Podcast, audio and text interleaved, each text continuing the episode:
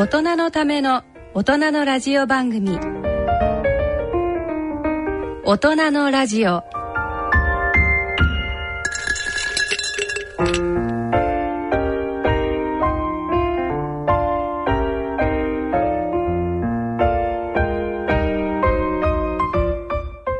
ご機嫌いかがですか？坪田和夫です。ご機嫌いかがですか？西澤邦弘です。こんにちは久保田恵里ですこの時間はご機嫌が人類を救うと題してお送りしています。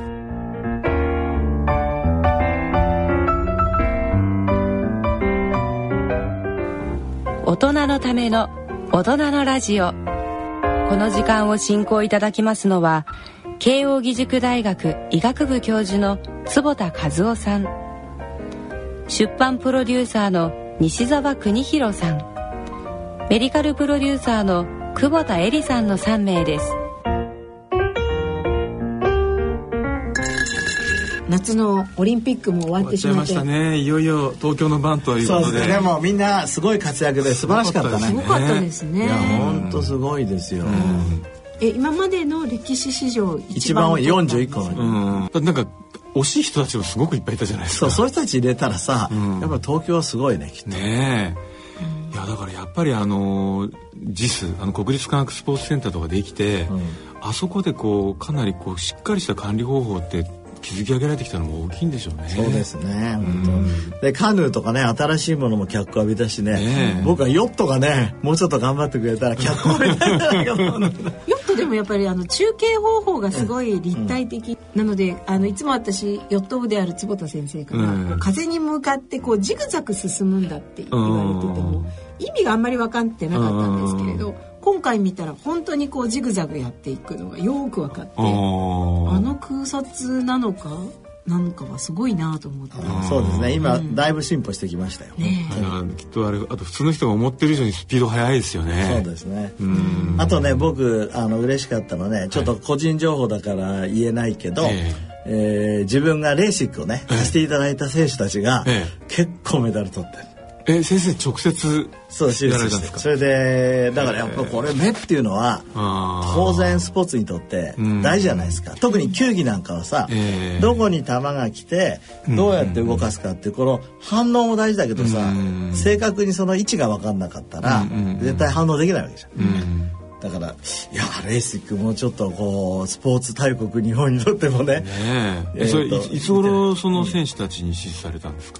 えーごめん数年前。みんな何年か前なるほどなるほど。の人たちだけど。ああでもそのレーシックなかったらそもそもオリンピック行けなかったかもしれない。そうかもしれないね。ねねえ。こうこうね競技レベル上がってね。そうそう。周りの人にはそう話してるって噂は聞きましたけどね。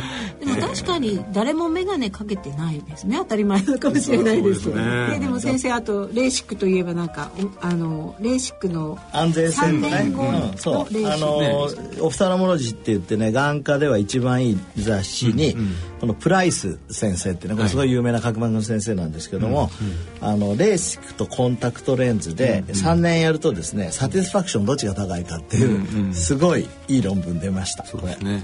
でなんかその、何でしたっけ？副作用とうん。されているそのドライアイとかも結構出なかった。っていうか一時的には出るけど、結局3年経っちゃうと、結局コンタクトレンズ使わなくなるから、ん。レーシック群の方が、あのそういう乾きとかがないそれは、まあ当たり前といえば当たり前ですよね、だって僕が手術する患者さんのたくさんの人はコンタクトレンズだとドライアイひどくなっちゃって、うん。できないって言ってくる人が多いの。うん。あとだからそれ面白かったのはその眼鏡かけてる人よりもレーシックしてる人の方がやっぱり、まあ、眼鏡してる人そのまま変わんなってないので満足度が上がると思まあうんねそうですよね、うん。だからやっぱまああのこういうのをこうね拝見すると前から坪田先生おっしゃってるみたいにねこうドライアイ自体がいろいろなこう障害要因になってることがこう取り除かれてるかと運動性のことも前からおっしゃってるじゃないですか。そうですね。だからやっぱおそらく本当に運動性自体が上がん上がって、しかもこうねいい状態になればねそう、そういうのはちゃんとね証明したいね、でもこのプライス先生ちゃんとそれね一部だけど証明してくれたので、ああよかったなと。これあのやっぱりレーシック安全で効果的だっていうことをね、もうちょっと皆さんにお伝えできればさらにいいな。いや私もやっぱ今運動の時だけコンタクト使うんですけどやっぱなんかね入れたり外したりするとだんだんなんかちょっとこれいいのかなって、やっぱりオルソケラトロジーはうまくいきませんでしたが、そろそろいいんじゃないでしょうか、ね、あれ、はい。今もうだから遠視も両方、あの近視と遠視両方ある場合でも大丈夫大丈夫ですよね。そうですそれから結構強いから、ええ。もしかしたらスマイルっていうえ新しいレーシックと並んで新しく開発された方法があるんですよ。えー、それはどういう手術をするんですか、えっと、レーシックっていうのはええ。角膜にフラップを作って、はい。そこをうん。レーザーで飛ばして、角膜の中に新しいレンズを作るわけだでまたペトッとそうそうそうでスマイルっていうのは、ええ。スモールインシジョンの SM っていうそういう意味で、え。ほんの2ミリええだけ角膜に、ええ。えーこう傷をつけて、え角膜の中にええ。中空を作ってそれを抜いちゃうの。だから中スポーンってこう必要な度数分をえ抜いちゃう感じなの。えあ一部取っちゃうんですか？すごく取っちゃうって言うとすごいたくさんみたいですいやいやほんのものすごい何ミミクロンとかそういうぐらいそうそうするとその分ペタってなるじゃん。えそれで直す。ええそんなな何ミクロンいなくなっただけでそんなに見えるようになるんですか？そりゃそうですよ。だってレーシックだってな。なるほど。レーシックだって例えば30マイクロとか40マイクロぐらいしか削ってないですちょうど1年ぐらい前から始めて、はい。ええ。皆さんあのいいですねと。ああそれやっぱ進んだ人に適する方法、えっとある程度進んだ人でただ若い人を主に今やってます。今一応適用としては20歳から40歳ぐらい。じゃあ俺ダメかも。あれ？あそう西田さん40歳以上か。何言ってんすか先生。そしたらレーシック。もうゴーゴーです。あそしたらだレーシックがいいと思います。はい、はい。ということで今月はどんな月になりますでしょうか？それでは大人のラジオ進めてまいります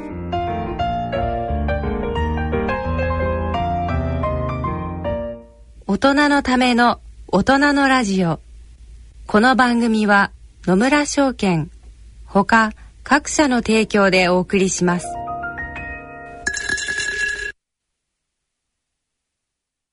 野村。第二の人生に必要なのはお金だけじゃないから。ゆったりとした旅を楽しみたい。健康はもちろん若々しさもまだまだ保ちたい。住まいをもっと快適にしたり、相続のこととかもしもの時のことも考えておきたい。セカンドライフのために知りたいことってたくさんありますよね。あなたのハッピーなセカンドライフのために野村証券の本支店ではさまざまなスペシャリストを講師にお招きして野村のハッピーライフセミナーを開催しています詳細はウェブで「野村のハッピーライフ」と検索してください。なお当セミナーではセミナーでご紹介する商品などの勧誘を行う場合があります。それの村に来てみよ大人のための大人のラジオ。健康医学のコーナーです。ここからのこのコーナーでは坪田和夫さんに医学の話題についてお話しいただきます。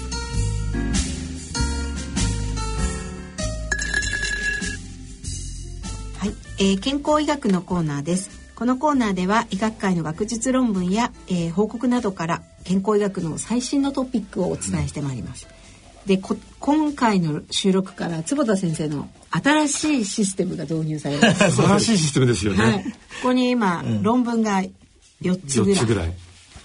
すごい。あのいやあの大したシステムじゃないんだけ立どいやあの大体年間1,000本ぐらい論文読んでるじゃないですか。そうすると1000月本ですよ。100本ぐらいでしょででいつもあの派な一日3本は見る読まれるってことですよね。平均するとね、ええ。そう。だってほら朝起きた時ストレッチしながらずっとこうやってるかかっこいい。ら かっこよくないんだけど。さマラソンやってたら一緒に走るし そうじゃなきゃ、まあ、論文読んでる。かっこいい。ストレッチねそれで面白い論文はね面白いって書いてあるんだけど、ええ。それであのエンドノートに入ってるんですが、えその面白い中のものをね、はい。そうだそのリアルタイムにこうやって持ってきてシェアしたらいいかな。あーありがたいですそうでねすね。と思いまして。あのね、リスナーの皆様方はご存知ないかもしれないですけどあの坪田先生のような立派な大学にいらっしゃるとねこう結構いろんな世界の論文が読めるんですけど私のような民間人はその度にね一歩30ドルとか50ドルとかあ目の玉が飛び出るようなお金を出さないと読めないという。確かに、あのーそうですね、そういうところもある。ただ最近は、例えばネイチャーなんかも、ネイチャーコミュニケーションっていうような、オンラインジャーナルで、えっ、と、そうそうオープンだいぶ読めるようになりましたよねうんだいぶ読めるようになったので。ですね。いや、今日本の政府なんかもなるべく論文は、そういう、なんていうんですかね、オープンアクセスジャーナルに書きなさいっていうことになってきたから。そうですね。そうじゃないどうしてもハードルが民間との間でできちゃいますもんね。で、その研究費を払ってるのは誰か西田さんですってねえ、ね、西田さんお金払わないと読めないって、また税金の二重取りか、みたいな。そう。でじゃあ今はそのビジネスモデルとしては出版社に著者が最初にお金を払う。そうです。今までの、あの、こういうジャーナルのビジネスモデルは、えー読む人が、えー購読する、例えばマンスリーとかウィークリーとかを、それで払う、購読料を払うんですけど、今はそうです。あの、久保さんが言うように、書いた人が、えー例えば僕が editor in chief を務めてる、 Nature Partner Journal、Aging メタボあ Mechanism of Disease では、3500ドルとか、そういうお金を書いた人が払うわけ。うんうんで、ちゃんとそれは研究費から出せるんですよ。であれば西澤さんのお金がちゃんと投稿費にもなり、そう。そういうことです。無料で見れる。無料で。あのちょっとね前もこのお世話出ましたが e ライフなんていうのはあれは今度はあのファンドみたいなので結構出してくれるんですよね。そうですね。あれヨーロッパなんか中心になってねだから。まあ確かにそういうのでどんどんどんどんそういうこう差がね縮まってくるといいですよね。そのとやっぱこう坪田先生みたいな方に何が書いてあるのかをみんな説明してもらわないと よく見ると何が書いてあるのか結局手に入れたけどわからないというですね。いや、だから何を読むかすごい大事で、僕の場合だと、例えばハッピネスとかね。はいあと自分があのドライアイに興味あるドライアイとか。あとエイジングとか、そういうキーワードで常にこうサーチをして論文を読むっていうシステムにしてるのね。はい。で最初ねあのーこれはあのヘルスサイコロジーってまあそんなにインパクトファクターの多い雑誌じゃないですけど「is spending money on others good for your heart」他の人にお金を使うことが心臓にいいかって面白くないですかこ面れ白いですよね。で今までもあのいわゆる利他主義って言って、えー、と他の人にね、はい。い、いことをするっていうことはあの健康にいいと、えーハッピーになるためにはハッピーピーポーイズリブロンガーじゃないですか、ハッピーのためには他の人にお金を使うのはいいよって言われてたけど、それの一つのだから証拠ですよね。素晴らしいですね。だからやっぱり今ほら結構こう世界がみんなわがままになってくるじゃないですか。自己、ええ自己中心的というか。ええええやっぱこうあの少多多数のために決めたことなんだから少数派は無視したりとか、うん移民は入れないとかそういうこうあのポピュリズムの中でですねやっぱりそれじゃダメなんだと。うん。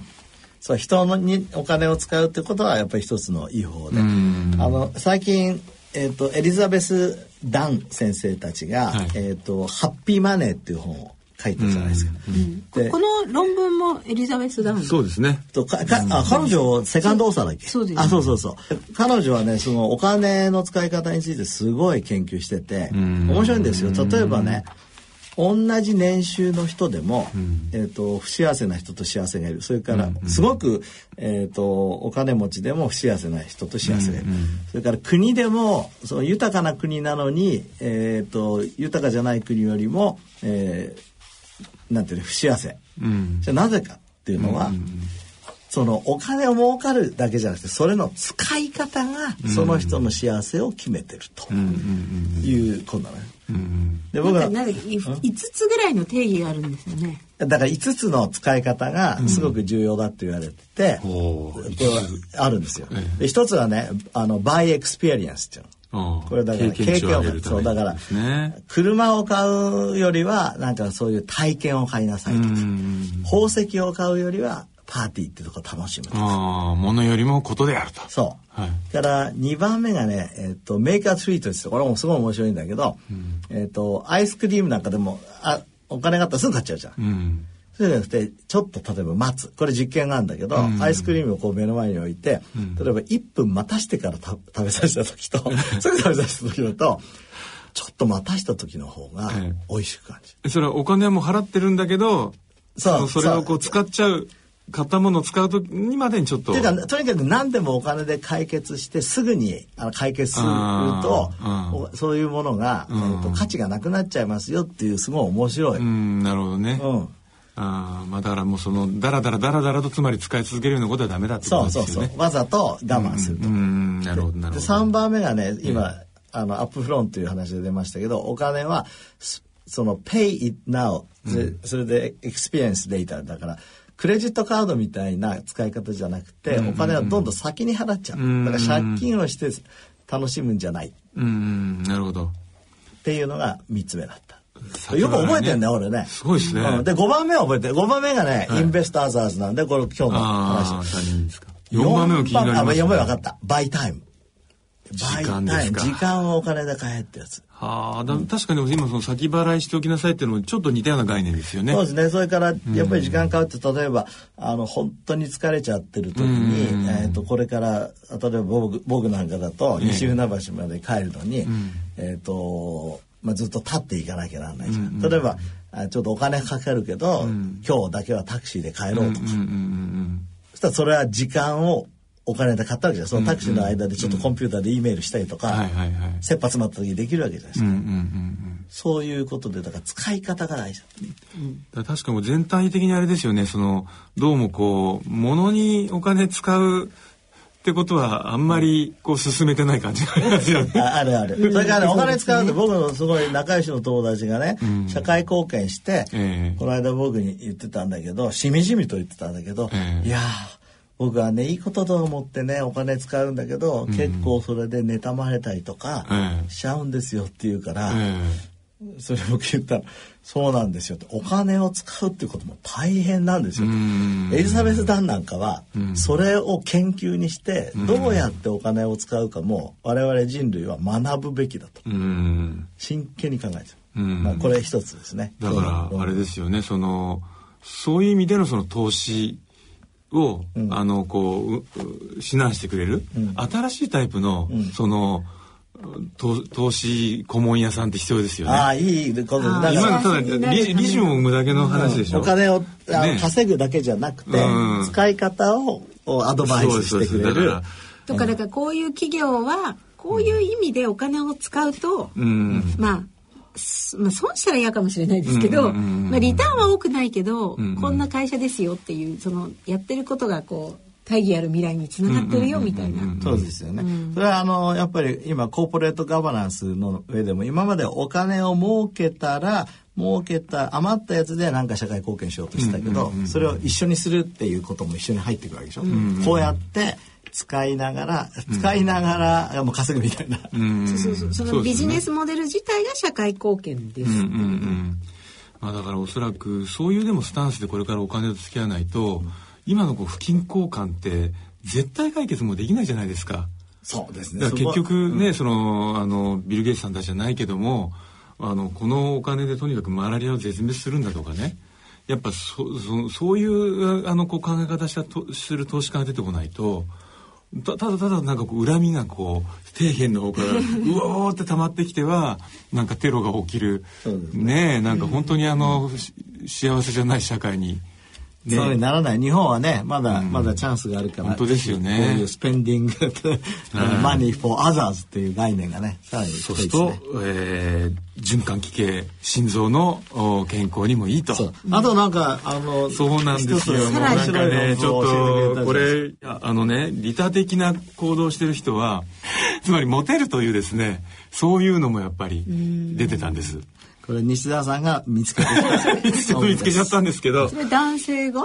うん、まあこれ男性ですね。えこれ面白いのはだからその、えっ、と利他的な行動をするような、まあ、遺伝子なりなんかカルチャーがあるとしたら、それは、えーただいい人だからっていうんじゃなくてセクシュアルに、あのいわゆるセレクションバイアスがかかってると。そこでだから女性がそういう人を好きだ好きだから、その人人たちの子孫が、あの繁栄してるに違いないという仮説なんですよね。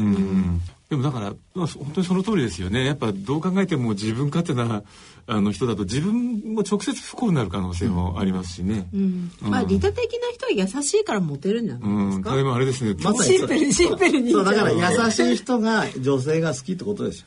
それそれはそうですよね。でも気をつ気をつけないと奥さんと結婚してもそんなことやってると、今度は大変なことになる可能性もあるから。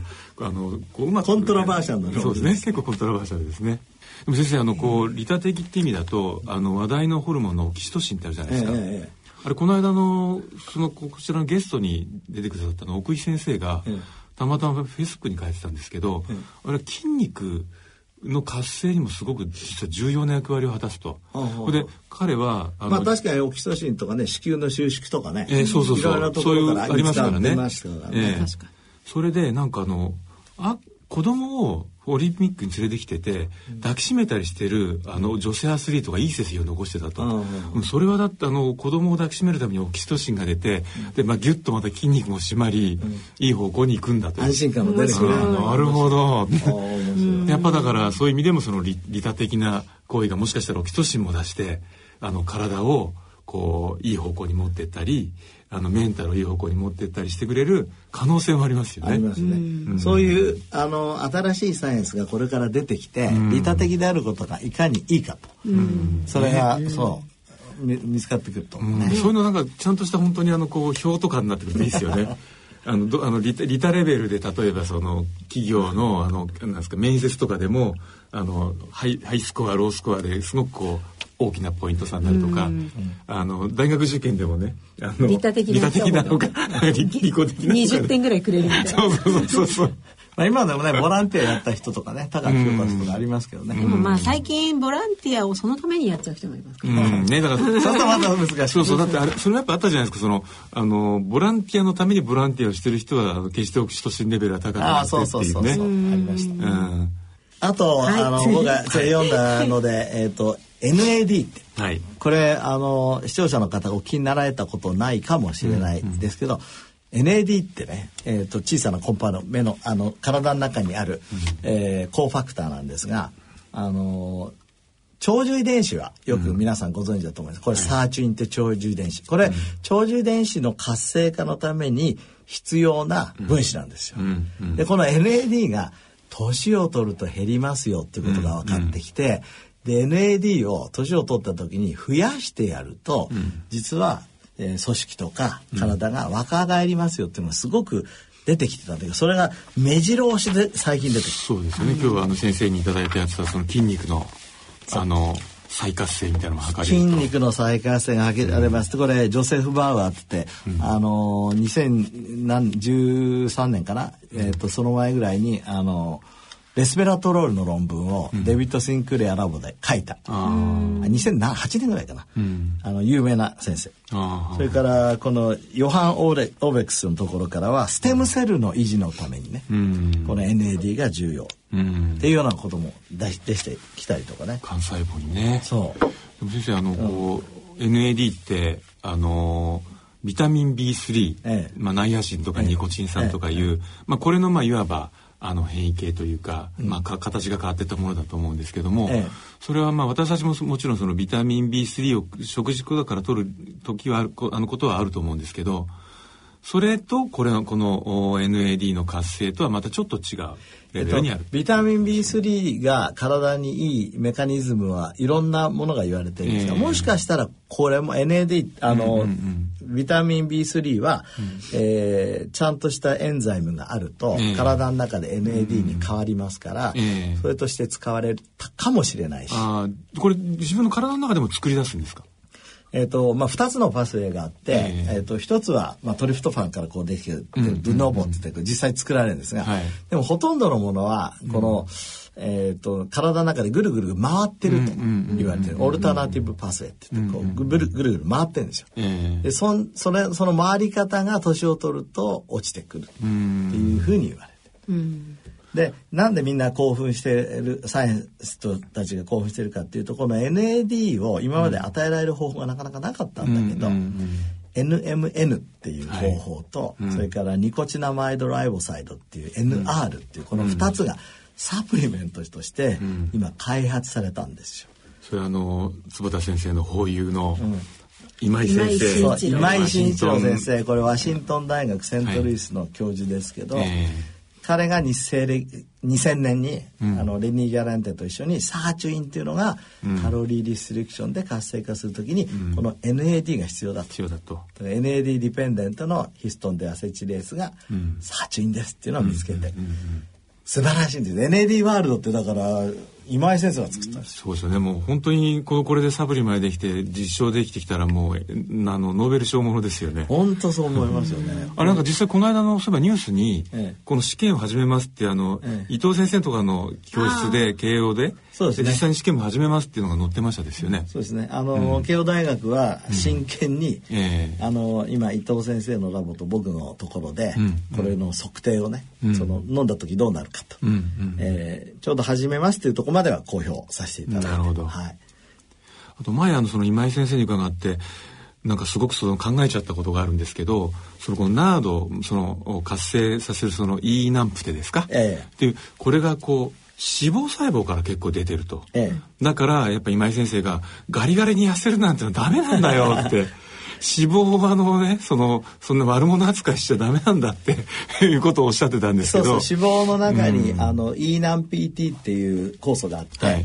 こいつが働くと,、ん。えー、とこの NMN をですね、うんうんうん。その血液中に出すんですよ。ええ。で面白いことにその血液中に出たその NMN を脳とか、うん。それから膵臓が使うわけ。うん。でだからそれがそのちょっと太ってないと、ええ。今井先生じ自分はちょっと小太りだからそう言ってるのかな。昔思ってたけどそうじゃなくてやっぱり本当だったなと思って。あうん。の思いますけど本当にそういう脂肪が大事で。だこの間ね彼の、えーとまあ、盟友である吉野先生って、はい。やっぱりワシントン大学で独立したラボを持ってる先生が、脂肪の中のこの難 PT をノックダウンしちゃうと、ええ。そうするとさまざまな問題例えば糖尿病とかそういうものが起きやすいっていうのを出した。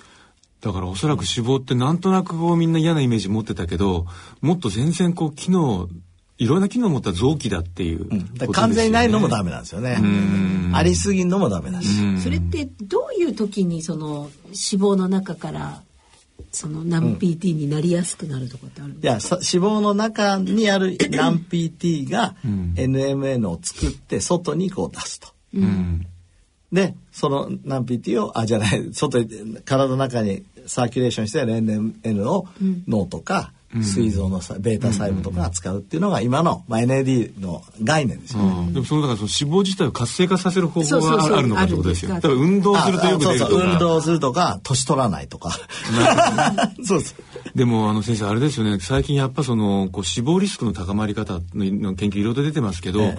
結局その小太りタイプが一番長生きで、痩せるタイプの死亡リスクがガーッと上がるってあるじゃないですか。ええあれってその先ほどねそのそもそも NAD 自体が年を取ることで減るってお話もありましたけれどもでさらにその上年を取って痩せていたらかなりじゃあやっぱり危ないっていうようなことなんですかね。だからこれこれ全てのことにいわゆる、まあ、中庸は得の至れるところっていうか、えやっぱり、まあ、いいいいタイミングっていうのはいい量っていうかね、ええ。で運動もやりすぎたらダメだし、ん。やらないのもダメじゃないですか。ん。で肥満も多分あのいいところがあって、ええ。それも年齢によって違うんですよ多分。うんうんうん。例えば20代から40代ぐらいだと、BMI だと、まあ、21.5、よく言われてる数ですけど、えー西田さんが言うように例えば60を超えたら、むしろちょっと21.5よりも高い、23とかうん。の方が、うん。いろんなライフイベントが起きた時例えば、足折っちゃったとか、ん。大風邪ひいちゃったとか、うん。そういう時にサバイブできる確率が高いのかもしれない。ですよね。リザーバーを持ってるわけだからね。あとねその先ほど幹細胞の話もありましたけどやっぱこうあのこう再生医療のとこ見てても脂肪幹細胞って一番そのなんていうんですかね、え一箇所にとどまらでわーってどっか行くから、ええ意外とちょっと安全性の高そうなあの幹細胞だってことでいろいろと使われ始めてますよね。ね。今脂肪の幹細胞一番使われてますね。ですよね一番使われてる。いやーだからやっぱちょっと改めてね確かに脂肪を大切にして、いざって時に使えるようにしとかないお二人とも痩せ型ですけどえいや大丈夫ですか僕はねあの 脱ぐとすごいですよ。想像しちゃったでもね、あの、今まで痩せた方がいいいいって一辺倒だったのが、やっぱり両方バランスが必要っていうのは非常に面白い、そうですよね。うん。まあ特にね今日本の女性がすごく痩せている人多いから、それも含めてやっぱ男性諸君もねやっぱりいや少しふくよかな女性が好きだっていう昔のルノワールみたいな方向に 行った方がいいんじゃないかなっていそうですね。そうですね。まあ痩せすぎてるとやっぱりいろんなね、あの不妊率とかそういうのも下がっちゃいますし。ね。はい。はい。では以上健康医学のコーナーでした